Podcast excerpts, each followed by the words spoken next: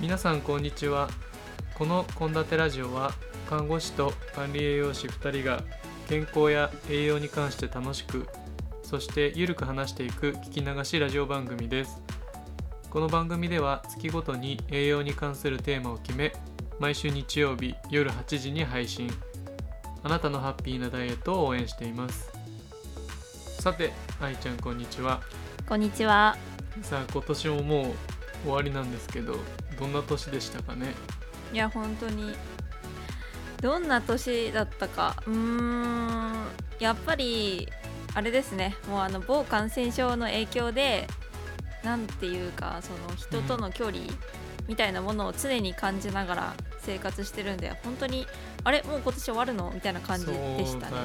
ね。はい。なんかねやっとずっとなんだこの話してもう1年ぐらい経つと思うけどさややっと会えたというかね、うん、この間実はそう12月の中旬に私が東京に赴いて この献立ラジオのパーソナリティ2人が再会するという、ま毎週顔はそうそうそうそう。顔は合わせてるんだけど、うん生生のものは初めてね、同じ空気に一緒に一緒の部屋にいるっていうのは初めてという。いや本当にその説はもうどうもありがとうございました、いやいや。えでもびっくりした。びっくりしたのが、うん。なんかやっぱりこう毎週話してるからっていうのもあるんだろうけど、なんか全然初めまして感のない、あの出会い方で、それがなんかちょっと、うん。あそういえばこれ初めましてなんだみたいな感じでちょっと面白かったですね。そうね。だってそれこそ他にもお友達が何人かいたじゃない、うんうん。だからそっちの方がむしろ初めましてで味方は愛ちゃんだけ味方味方確かに。ね。確かに確かに。それはそうかもしれない。でもなんか本当に全然うんあれですね。もう初め初めましてがないっていうのはある意味この Zoom でのやり取りも、ある意味もうコミュニケーションの一つとして今の私たちの中ではもう成り立ってしまってるのかもしれないですね実は。うんうんうん。うん。そうだねもうこれがさあの普通になっていくんだろうなっていうのはもうさこの1年でさもうなんか分かったじゃん、うん。いろんなやり取りがさ、うん。ね。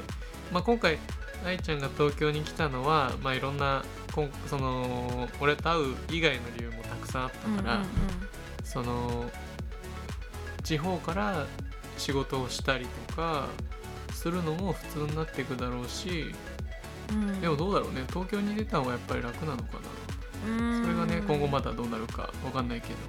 そうですね。あとすごく東京にいて実感したのはなんかやっぱりなんていうか私九州に今住んでるんですけど九州、まあもちろん当たり前なんですけど九州ってちっぽけだなみたいな 感じですごくもう刺激が多すぎて東京はちょっとびっくりしました、うん、だからもう、飽きないというか、うん、疲れちゃう。あ確かに。1週間1週間ぐらいいたんですけど滞在は1週間だったんですけど、まあ、その間いろいろいて私実は今まで東京に来たことはあるんですけど、まあ、新宿止まりというかなんか新宿で、うんうん。まあ、その大学で学会があるから新宿止まり。でそれ以降は行ったことないっていう身だったんで、うん。初めて渋谷とかなんか青山とかそのおしゃれなところ行って、なんかへ心がざわざわしてます今では。ー 余韻余韻というか。余韻うん。うわーって。いやいやいや素晴らしいね、うん。いやなんか俺は俺別に東京の人じゃないんで、うん。あのねあの愛ちゃんが東京に来てるからこう僕の地元に来て、うん。近く近い方にね、来てっていう感じでしたけど東京行くとねちょっとこうなんだろうね毎回行ってもなんだろう隅々まで見切れないから、うん。こうふ不全不全感を持ってね帰ること確かにうん。多かった気がするあし、うんあとででもね個人的に人混みが苦手で。なるほど。そう。だからあんまり行かないんだえでもまあ、こういう時期だしね。私もうん。あんまり人混み好きじゃないというかなんかすごいあのうん。初めてあの渋谷のあのよく見る交差点あるじゃないですか。なんかあの、うんうんテレビでよく天気予報で出てくる交差点、あそこ あそこを初めて歩いてでちょっと隣にあの知人がいてあのその方と一緒にこう歩いてたんですけどなんかサクサク行ってなんか私だけ人をふんふんって避けるみたいな ふんふんってやってて なんでみんなこんな平然としてるんだろうって思ってすっごい焦りましたよ。なんでなんでみんなこんな避けずに歩けるんだろうみたいな感じで。なんだろうね。慣れなのかしら。なるかもしれないですね、うん。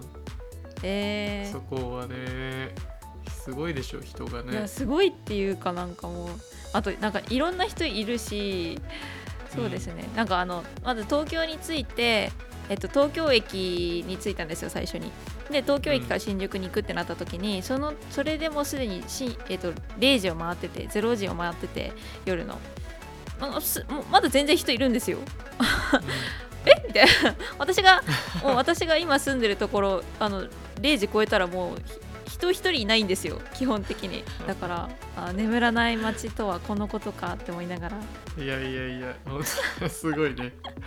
びっくりですよ。いやでもねいろんないろんな人に会えてだいぶ楽しめたんじゃないですか、めっちゃ楽しくかったです本当に。なんか行ってよかったなって思います、こんな時期だけ多分ごど飯にも困らなかっただろうし。もう全然困んなくてもうビーガンのね。お店がありすぎて、選択肢ありすぎてどこ行こうみたいな感じで。逆にそう困るそうそうそうそうそうなんかあれですね来月以降来月以降っていうか次の放送とかの雑談じゃないけどね、前置きで少しビーガンのお店の紹介とかもねしていただけたら確かに。いいんじゃないかななんて今思ったりもしまし確かに。たけど需要があるんだったら全然したいですねね。そんな話は。ぜひ聞き僕は聞きたいんでもしあれだったらね、うん、だってねあのケイタさんと会いに行った時もケイタさんに会いに行った時も、うん。あのあのビーガン対応してくれる中華料理屋さんに行ってで普通に。いやー美味しかった。美味しかったですか？よかった、うん。私がよかったっていうのもあれだけどよかった。まあまたぜひその辺の話もね、次回以降していきましょう。そそうですね。確かに、ね。いやでも激動のすごく変化のある1年でしたよ私にとっては。はい。いやいや僕もそうですよ、ね。本当に。こんなうんラジオを始めて,、こうやってね。いやいや本当うんに。それが一番でかいことなうん気がするのでね、来年もよろしくお願いしたいところではありますが、そうですね。とりあえずね今年も最後の放送に入っていきたいと思うんですけどよろしいですか？はい。では行きましょはい。よろしくうおお願いします。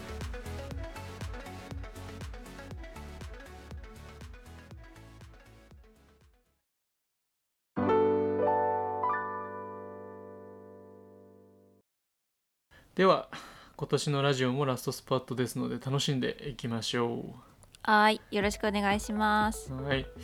愛ちゃんは先日のミネラルが4編を聞いてどうでしたか？そうですね。ビタミンもそうですけどやっぱりその目に見えない分その糖質などの三大栄養素に比べてどうしても意識的に気をつけるのがもの難しいなって感じです。あと種類も多いですし。確かにそうだよね特に植物性中心ってなると食物の幅が限られるし何よりミネラルもビタミンも動物性食品に多いっていう特徴も見えてきましたね。うん。えータンパク質と一緒で摂取ができないわけじゃないんですけどやっぱりこれまで普通にお肉や乳製品を取ってた頃に比べて、まあ、私自身気を使ってるっていうところは確かですね、まあ、まあそれも全部勉強になるし自分の体のためなんですけどね。さすがだ。尊敬しかないね。いやいややめてください、えーでははいじゃあじゃあ本編いきましょう、えー今回は前回紹介した13種類種類のミネラルからいくつかピックアップしてくれるんでしたっけ？はい、えーそうしていこうと思います。まあ、締めの挨拶までに聞いてもらいたいのでその今回はこう馴染みがあるそして不足しやすいまたは過剰になりやすいというところをポイントに5つのミネラルについて話していきます。5つのミネラルですね、まあ、まずは分かりやすいところから押さえていきましょう。ということですかね。はいそういうことです。今回は不足しやすいミネラルとしてカルシウム鉄亜鉛の3つ過剰になりやすいミネラルとしてナトリウムを挙げていきます。ああと1つは？あもう一つはナトリウムとセットで理解してほしいカリウムを話していきます。これは不足しやすいわけじゃないんですけど現代人特に塩分過多になりやすい日本人は意識してほしいので取り上げていきますはいじゃあ、えーカルシウム鉄亜鉛とナトリウムとカリウムの5つですね。はい。わかりました。ではまず不足しやすいところで言うとカルシウムですね。えーこれはビタミン D のところでも話題にはなってた骨の生成とかですかね。あとは紫外線を浴びないとビタミン D が活性しない活性化しないっていうやつですね。そうですね。あとは筋肉の収縮や神経伝達などの役割を担っていてカルシウムイオン要は体内でのあのカルシウムの形のことですけどもカルシウムイオンの働きを抑えることで血圧を下げるお薬なんかも有名です。うーんそうなんだ、えーカルシウムの欠乏で骨粗しょう症だけじゃなくて高血圧とか動脈硬化を招くって話をしてしてましたもんね。そうなんですよ。骨の機能の維持というお話を少し脇に置いてお話をしますとカルシウムって先にも話した通り筋肉とかあとは神経の働きに影響しています。これらは生きてる限り24時間働いているものですんで血液中には常に補充されていないといけないわけですね。イメージとしては血液中のカルシウムはこうお財布のお金骨が銀行って感じですかね。カルシウムが不足すると貯金を切り崩すしかないんですけど財布が寂しいと一旦多めに引き落としたりするじゃないですか。なのでカルシウム貯金についても同じで欠乏すればするほど高カルシウム結晶を引き起こして血管の壁を刺激したり収縮を促して血圧を上昇させたりそれによって動脈硬化が進むっていう悪循環になってしまうんですね。へえあ血糖値も一旦上がると体が一気に下がるためにインスリンを放出するといった反応しますよね。そうそう。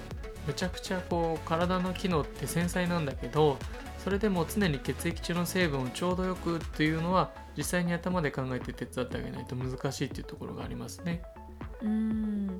まあ体を大事にするということは実はそういったところなのかもしれませんね。そうそう。えっ、とまあ長くなりましたけど特に日本人はカルシウムの摂取量が欧米なんかに比べて少ないっていうのが問題視されていますね。あのカルシウムの摂取が伸びない理由っていうのに、まあ昔はよく食べられていた小魚などの摂取が減ったりとかまああとは乳製品が苦手な人もいるなどもありますね。なんか愛ちゃんなんかはどちらも制限してるっていうところもあるんですけどまさに不足に悩みやすい代表なんじゃないかなと思うんですけど。そうですね。やっぱりそのヴィーガン生活してると乳製品とか小魚取らないっていうところもそうだし、まあ、植物性食品にももちろんカルシウムっていうのは含まれてるんですけどまあでもほうれん草とかに含まれるシュウ酸っていう物質とか食物繊維とかリンっていった栄養素によってその吸収阻害を受けてしまうんですよね。あでもところでその実際にはどのくらい取ったらいいんでしょうか？はい。推奨量ですね。はおよそ600から 800mg っていうことなんで、まあ、牛乳で言うとこうだいたい 200ml で 200mg って言われてるのでだいたい1日34杯っていうぐらいですかね。あとはシシャモとかワカサギなんか骨ごと食べられる魚はもちろんお豆腐なんかにも割と含まれてて魚かける豆腐みたいな組み合わせで1食あたり 200ml はかなりいけるんじゃないかなと思います。特にこう干しエビなんかとかは大さじ半分とかでも 200ml とかなんで意識して摂取したい人なんかは、まあ、小魚小エビとかはお手軽でいいかもしれないですね。うーん。まああとはヨーグルトとかチーズなんかも普段食べてる量でも結構取れますよね。そうなんですよ。例えば 6P チーズってあるじゃないですか。うんうんあれは6個のうち1個でおよそ 100mg のカルシウムが入ってるしあとはヨーグルトをこう食べきりサイズだいたい 100g なんだけどあれで 120mg とか入ってるんですよね。うん。それなら朝ごはんとかでも取りやすいしいいですね。そうそう。なので取りやすいところからでいいので意識して摂取していきましょう。はい。あちなみにそのビーガンの人は、えー、と未生成の穀類とか種子種子類ナッツとかにも含まれてるんでそちらから摂取していきましょう。はーい。じゃあ次お願いします。次はじゃあ鉄に行きましょう。あ鉄。これは貧血になりやすい女子には欠かせないですね。なんたってその鉄は血液中の赤血球に含まれるヘモグロビンの要素で酸素を運ぶためには欠かせないですから。鉄が不足するのは男女関係なく食べ物の摂取不足っていうよりは出血が原因です。うん。女性の場合は月経の有無が関連しますね。そうですね先にこう推奨摂取量というかを見ていくと、まあ男性と女性では推奨量は同じか、まあ、10代20代であれば男性の方がやや多く取ることを推奨してるんですが、まあ、成人であればまあ78ミリぐらい。しかし月経がある場合に関しては1.5倍の摂取が推奨されるので、まあ、10から11ミリとか、まあ、10代とかだと14ミリグラムが推奨されますね。うん。まあその月経がある以上安定したその需要とは限りませんもんね。やっぱりその供給すべき鉄量も不足しない分入れておくというか。そういう面はあるんでしょうね、まあ、ちなみに 10mg がどれくらいかっていうとだいたい鶏の卵1個あたり鉄分が 1mg なので1パックですね。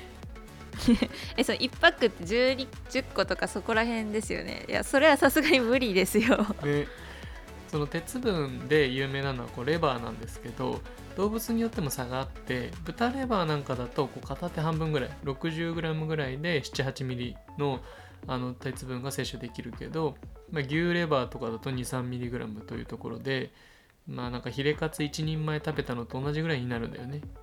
うん。まあ、その主食主菜になるようなお肉や魚を赤身の多いものにすれば鉄分取れるっていうことでしょうか？そんな感じですね。赤身の多いお肉で1人前で2から 3mg、まあ、魚だと1から 2mg っていうところですね。うーん。じゃあ植物性だとさらに減りそうですね。ね植物性のものでは小松菜とかほうれん草が有名だよね。小鉢を2人でつつく分ぐらい、えー、780g の葉っぱではやっぱりこう1.5から 2mg ぐらいの鉄分ですね。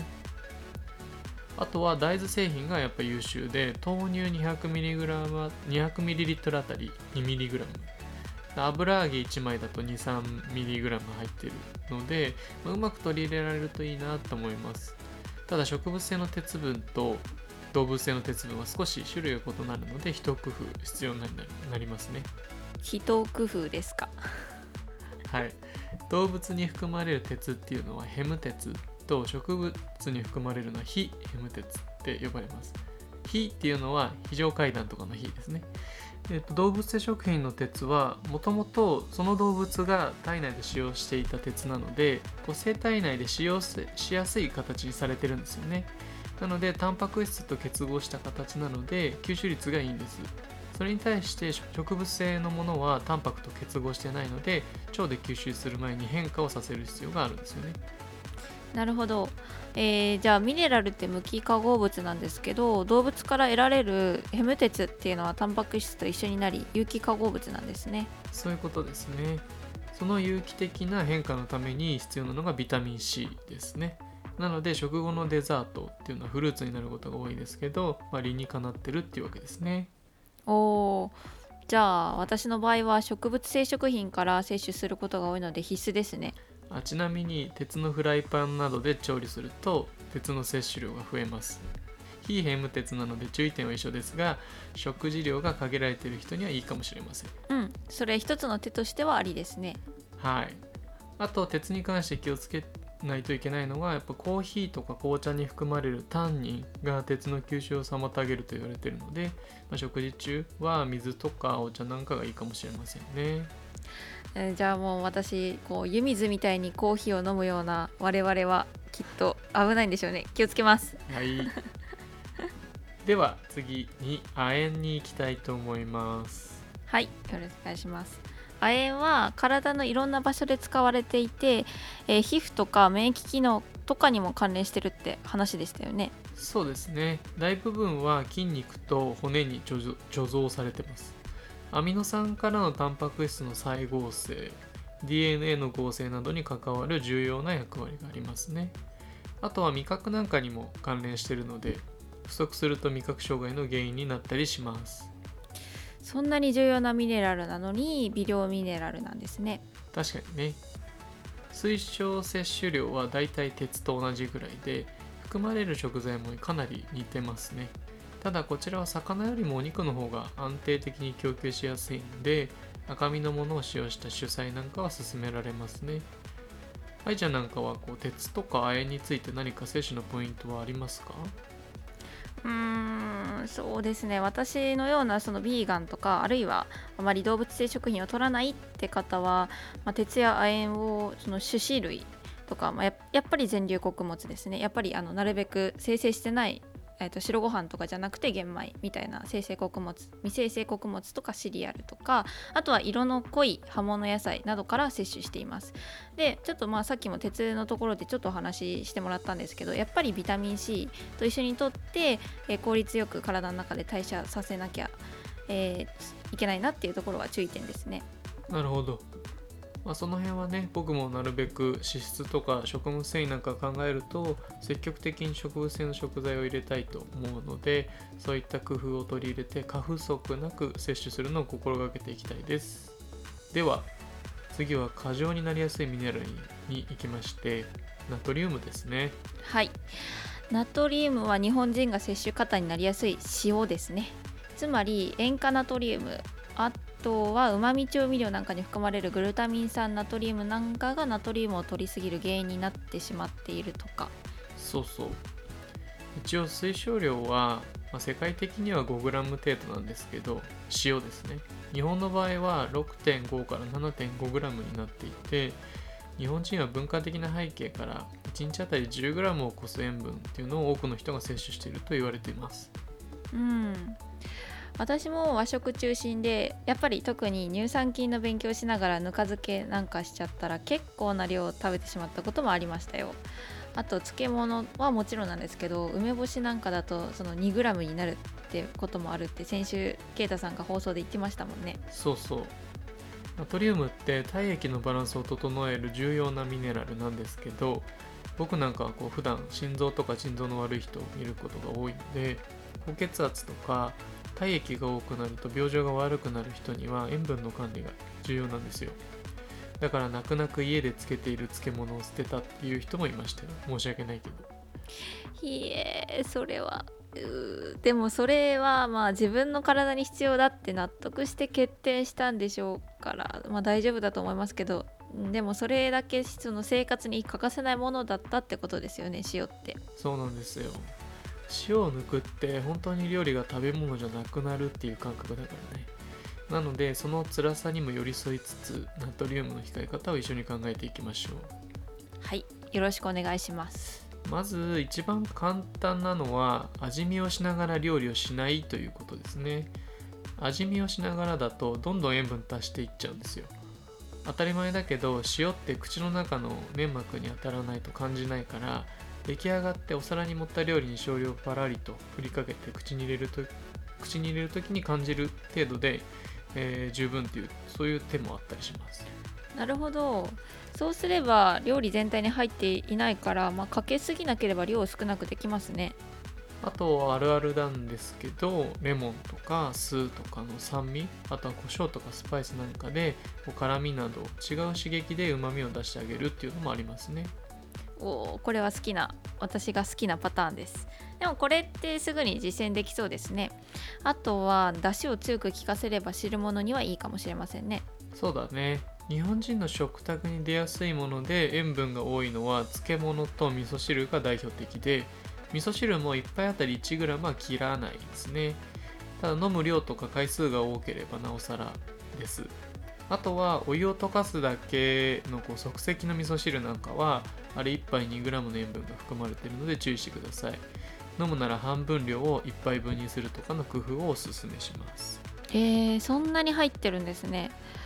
確かにカップラーメンなんかもスープまで飲んだらあれ結構大変ですよね。カップラーメンねこれはスープまで飲むと軽く 5g 超えてきますスープを飲まなければいいのかっていうとまあ麺とか火薬だけでも 3g 前後あるんで食べるときはスープは、まあ、せめてお気をつけください、まあ、あとは高塩分のものが胃に入ると胃がんのリスクにもなるんですよね。お高血圧とかその生活習慣病だけじゃなくて胃がんにも、まあ、それだけでも気をつける理由になりますね。ね。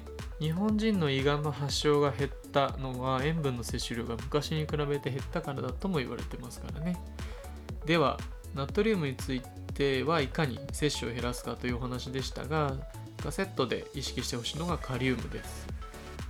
カリウムはナトリウムの排泄を促進するっていう話でしたっけ？そうなんです。水分っていうのは腎臓でろ過されてるんですけどナトリウムが体内に多いと浸透圧って言って体液の濃度が高いということなので水を残して体液の濃さをこう薄めて適正に保とうとするんですよね。それがむくみの原因であったりあとは喉が渇きやすくなる原因になります。うん。あの糖尿病の人が血糖値が高いと喉が渇きやすいのに近い現象ですね。そうだねなのでその時にカリウムをしっかり摂取できているとナトリウムの排泄を促してまあ同時に水分を溜め込まないようにしてくれるっていう話ですね。おーそれは素晴らしいですね。あの日本人はカリウムが欠乏することは少ないけれど推奨量には達してないっていう話だったのでカリウムをいかに摂取するかですね。はい。ただまあ取りすぎはもちろん良くないんですけどね。ただまあ意識的に摂取するっていうことは重要なので、えー取っていってほしいなと思います。ちなみにカリウムは植物性の食品に多く含まれているので、まあ、フルーツ大豆芋海藻とかがいいみたいですよ。うん。私の大好きなものばっかりですね。愛ちゃんの得意分野だよね。多分愛ちゃんはフルーツもだけどドライフルーツなんかは濃縮されてカリウムも多く取れたりするのでちょっとしたおやつにも最適かもしれないっていうことは前にも言ってたかなと思うんですけど、まあ、あとはぬか漬けとか梅干しもカリウムが多いみたい。えー、そうだってでもその塩分の取りすぎに注意って言ったのに。ねそうなんだけど漬物にする野菜なんかはもともとカリウムを含んでるし余計な水分が抜けるからカリウムの濃度は高いんだよね、まあ、だから気をつけるべきはやっぱり調理過程で入れる塩分と、まあ、魚とかお肉で調理で使う塩かなうん。まあ、その植物性の食品を意識して摂取して調理時の塩分を減らす工夫でカリウムも取れて一石二鳥ですね。はいその通り。というわけで今回のお題は、まあ、一応ここまでです。愛ちゃんはカリウム不足になりにくそうなんですけど普段は何か あの普段皆さんにできるアドバイスなんかありますか？そうですね。確かに。私はカリウム不足ではなさそうですね。えー、なんだろう。やっぱりその加工食品ばっかりの食生活だとそのビタミンミネラル不足の大きな原因になっちゃうのでちゃんとその生きた食材といいますか野菜果物、まあ、新鮮なものですね。あるいはそのなんていうんですか？ハムとかソーセージみたいな加工食品加工したお肉とかではなくてなるべくそのお肉とかお魚などを自分で料理して食べるようにできる人はやってみましょう。なるほど。まあそこは取り入れられるところからぜひ始めてみてくださいね、まあ、病気になってからの制限はただただ辛いだけなので。おーなんか看護師さんが言うと実感がこもってますね。まあそれだけ患者さんの心の内を見ているということでしょうかそれで患者さんが生活しやすくなれなればねそれに越したことはないんだけどまあやっぱり大事なのは病気になる前の予防ですから。はい、まあ、ぜひクリスマス食べ過ぎた皆さんもお正月はちょっと意識して食食事ができることを願っています。はい。よろしくお願いします。えーというわけで本年4ヶ月ですね。長いですね。ラジオにお付き合いいただきありがとうございました、来年も楽しく栄養や正しいダイエットについて学んでいきたいと思います。はい。まあこれこのラジオ私たちの自身の学びの場所にもなってるんでね。まあ来年もよろしくお願いします。はい。では皆さん良いお年をお迎えください。ここまでの放送はケイタとアイでした。はい。皆さん良いお年を。バイバイ